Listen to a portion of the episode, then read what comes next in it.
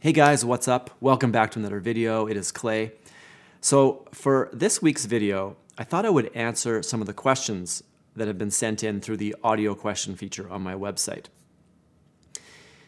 And as I was going through the questions yesterday, I realized there was actually a few really good questions there, and I didn't want to just cram it all into one video. So I decided to maybe spread it out a bit, maybe make 2 or 3 videos on these questions. So today I'm actually going to start with just a single question. And this was a topic that I wanted to make a video on anyways. I actually already had some notes on the topic and I thought maybe it'd be a good opportunity to dive into this issue a little bit because somebody sent in the audio question. So first things first, let's listen to the question. Hi Clay, this is Cherise Bruner from Montana. And I was just wondering what your take might be if you were to do like a short video or maybe a little series on the difference between being emotional and emotionally intelligent and kind of how maybe the different cognitive functions play into that and maybe different personality types. I just found your channel just a few weeks ago and I watched the one, you know, the difference between INFJs and INFPs. I thought it was awesome. So thanks for that question. I actually really like how it was phrased. What is the difference between emotional intelligence and just being emotional? I think it's very possible that a lot of people confuse those two things or maybe think they're the same thing. You know, if somebody is very emotional, then it might just be assumed that they have high emotional intelligence. Or if somebody is not as emotional, that maybe they have low emotional intelligence. And I personally don't think that is completely the case.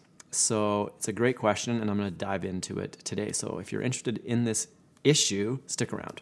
So it seems like people understand what IQ means more often than not. And EQ, which is emotional intelligence or emotional quotient, is a little harder to define. It seems like a lot of people don't really quite grasp what that is.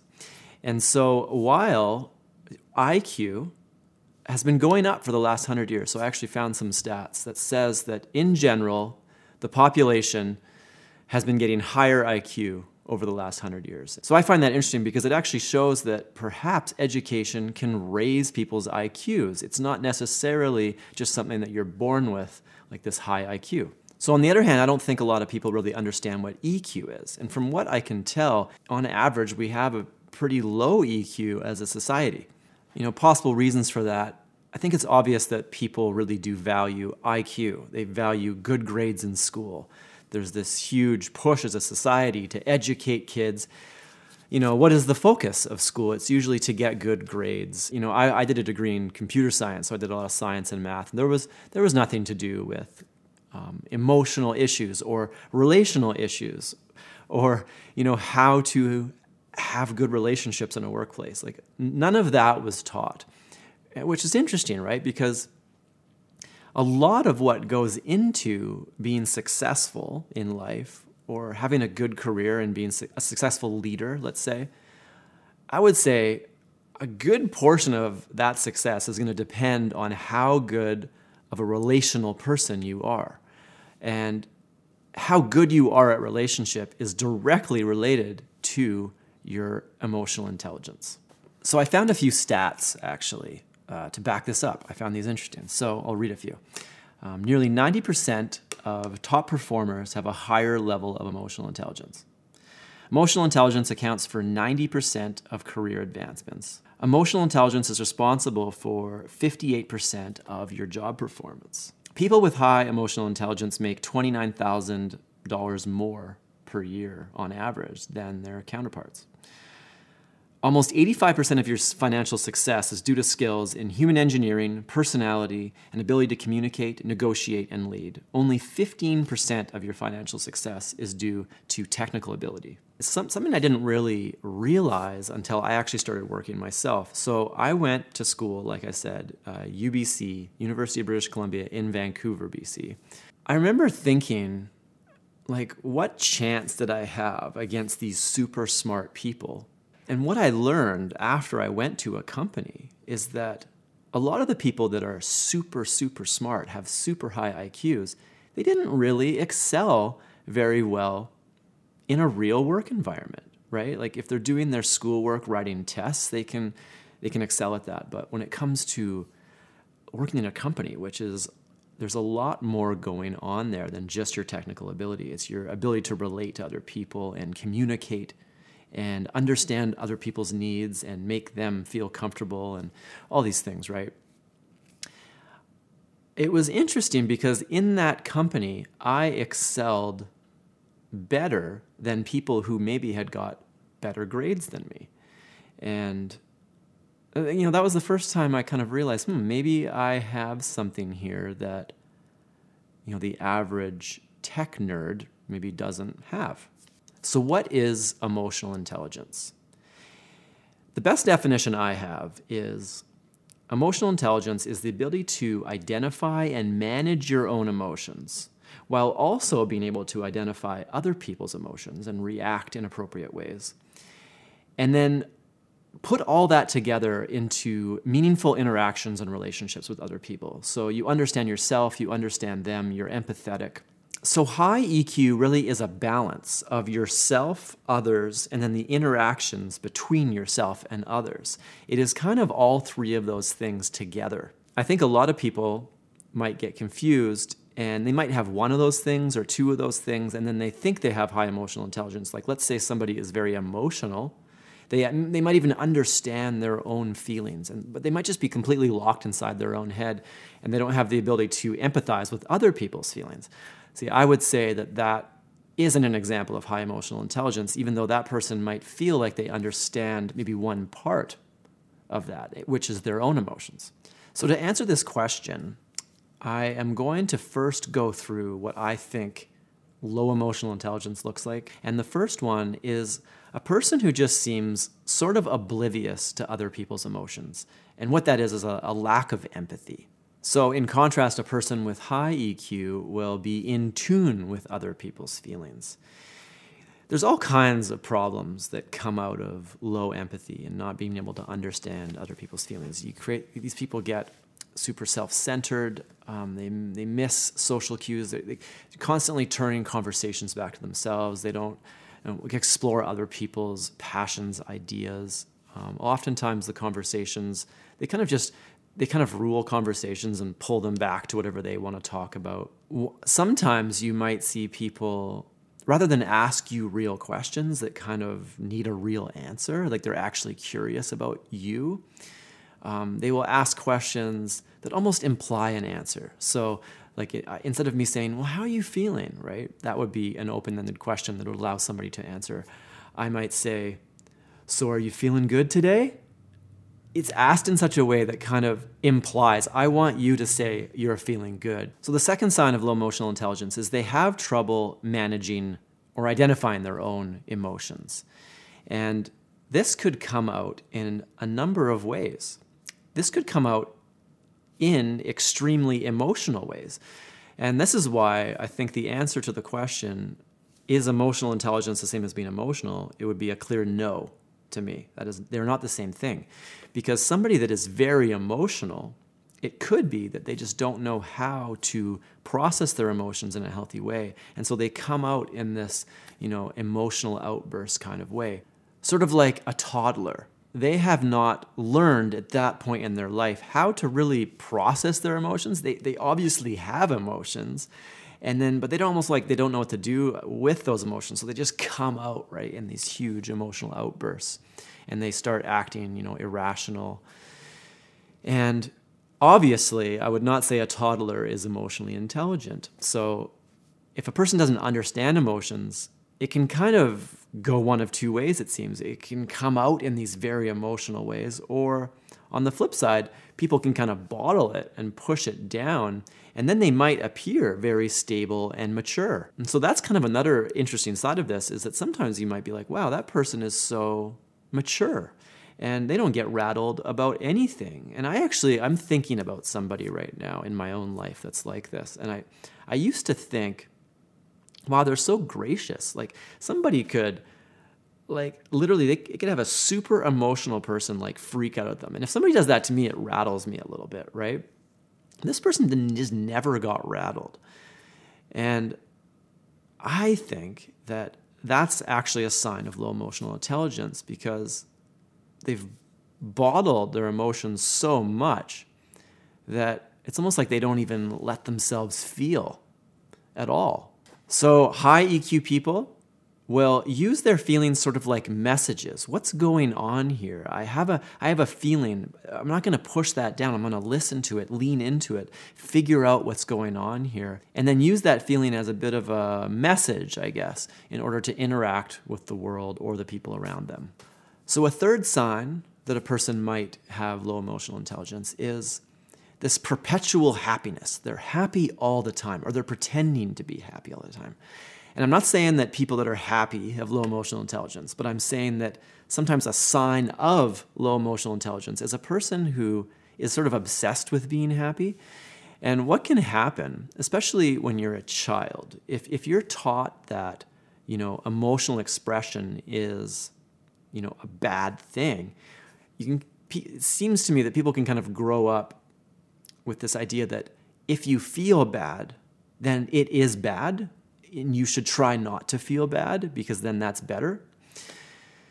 And I'm thinking of one particular person in my life, and it's almost like you're not even allowed to open up to these people, because if you are doing anything less than amazing, they get super uncomfortable. And these people can almost shame you for not being happy enough or grateful enough. Like, let's say you had a rough week and you're like, yeah, I just had a bit of a rough week. And all of a sudden they're like, but it's better now, right? It's on the up and up. Just be grateful. Like, I think this issue comes out a lot in religious settings. And maybe that's why I'm a little sensitive to this particular one. Because if you hang in a lot of religious circles, it's sort of believed that if you are a good Christian, let's say, you will have joy. You will have the fruits of the Spirit.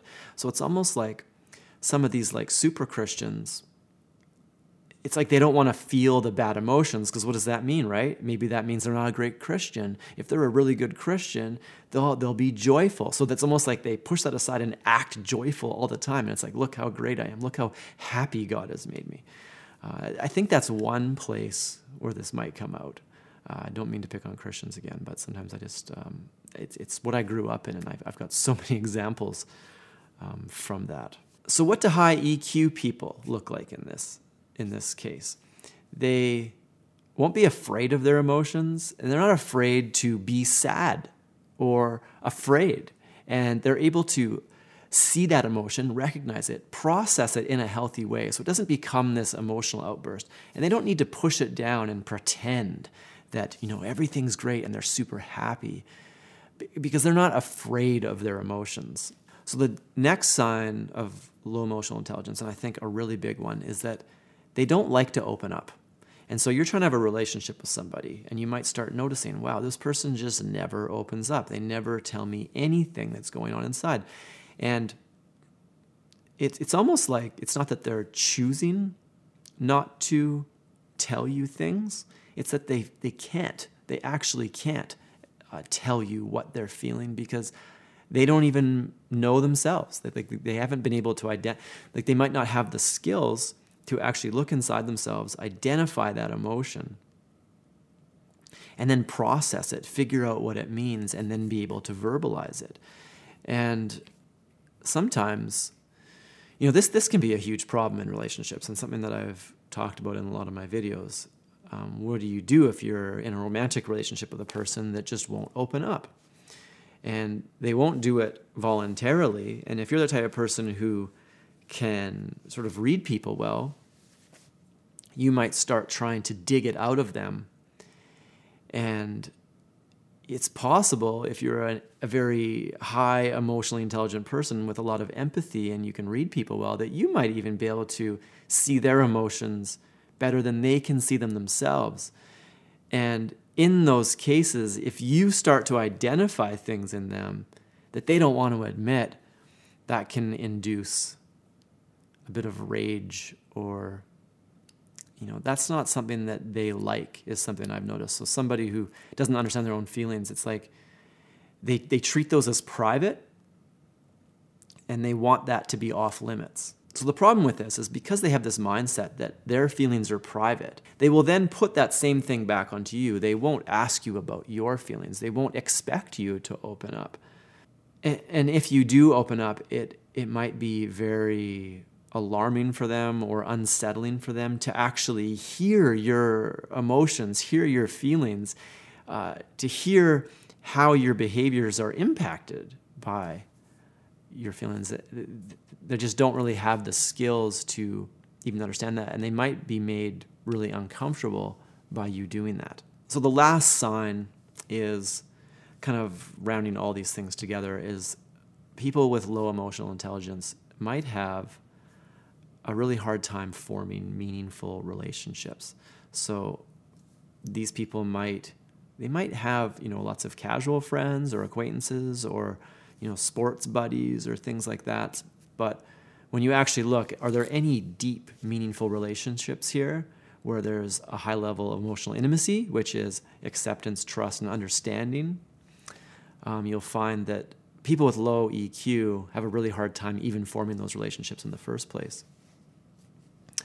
So that can be another sign, whereas people with high EQ have no problem and actually probably crave these types of relationships. And so I've talked on this channel sort of my struggle in the past of I want deep connections sort of by default.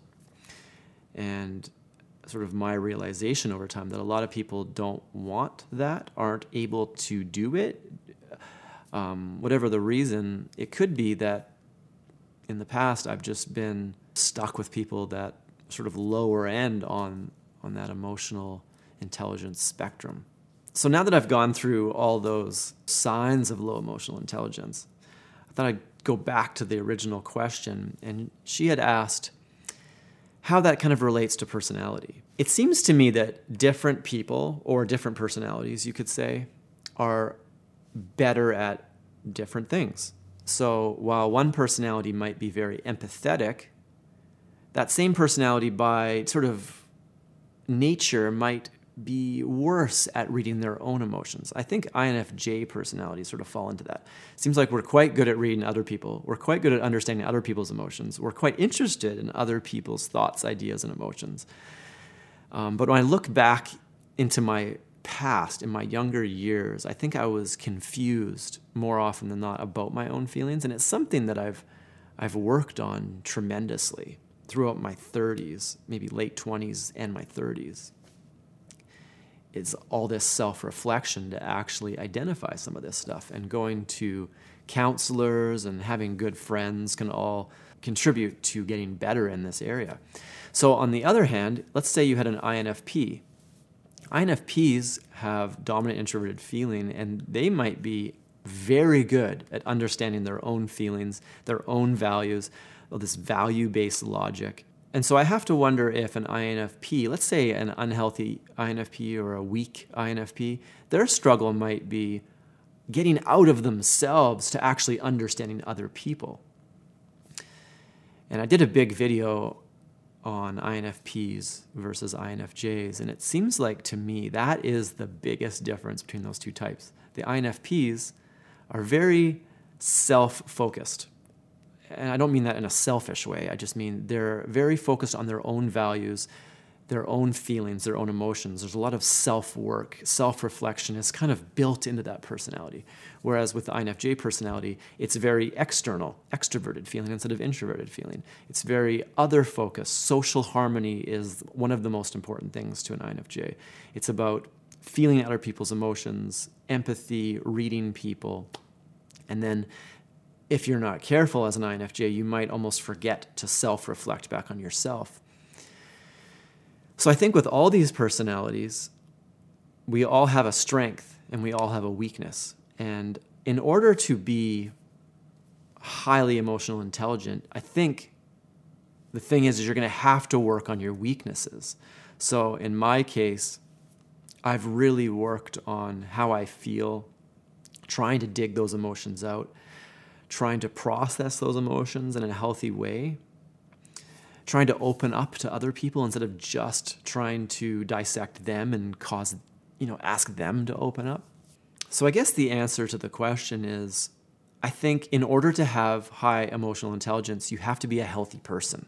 You have to kind of round yourself out. You have good self-reflection, but you also are able to reflect on other people, and you're able to be open, but you're also able to allow other people to be open and be themselves without, pressing yourself onto them. And, the whole personality thing is funny because I go back and forth on it, to be honest. I think this is super valid. This is something that we should all pay attention to. And then other times I think, as you become a healthier person, do you just come towards the middle of all these personalities? You might still have tendencies towards a certain thing, but if you work on your weaknesses enough, will those become strengths, almost to the point where you're kind of becoming this mix of all the best parts of all the personalities? I mean, these are the types of questions I have that I don't really have answers to. It does seem like when you're unhealthy in a personality that it's almost like you become the stereotypes of those personalities more than if you're a healthy version of it. If you're a healthy version of the personality, it might even be harder to really identify which personality you most relate with. I don't know that for sure. It's just something I've been thinking about. Anyway, thanks so much for that question, which kind of encouraged me to finally do this video. I've been sort of keeping it in my notes for a while. And if you guys have any questions about this topic, feel free to leave them below or leave me an audio question. The link is in the description. I really like the audio questions. I think it's really nice to hear people's voices sometimes. You guys all get to hear my voice all the time, but I like to hear people's voice in return. So anyway, I hope you got something out of that, and I hope you guys have a great day. See you later.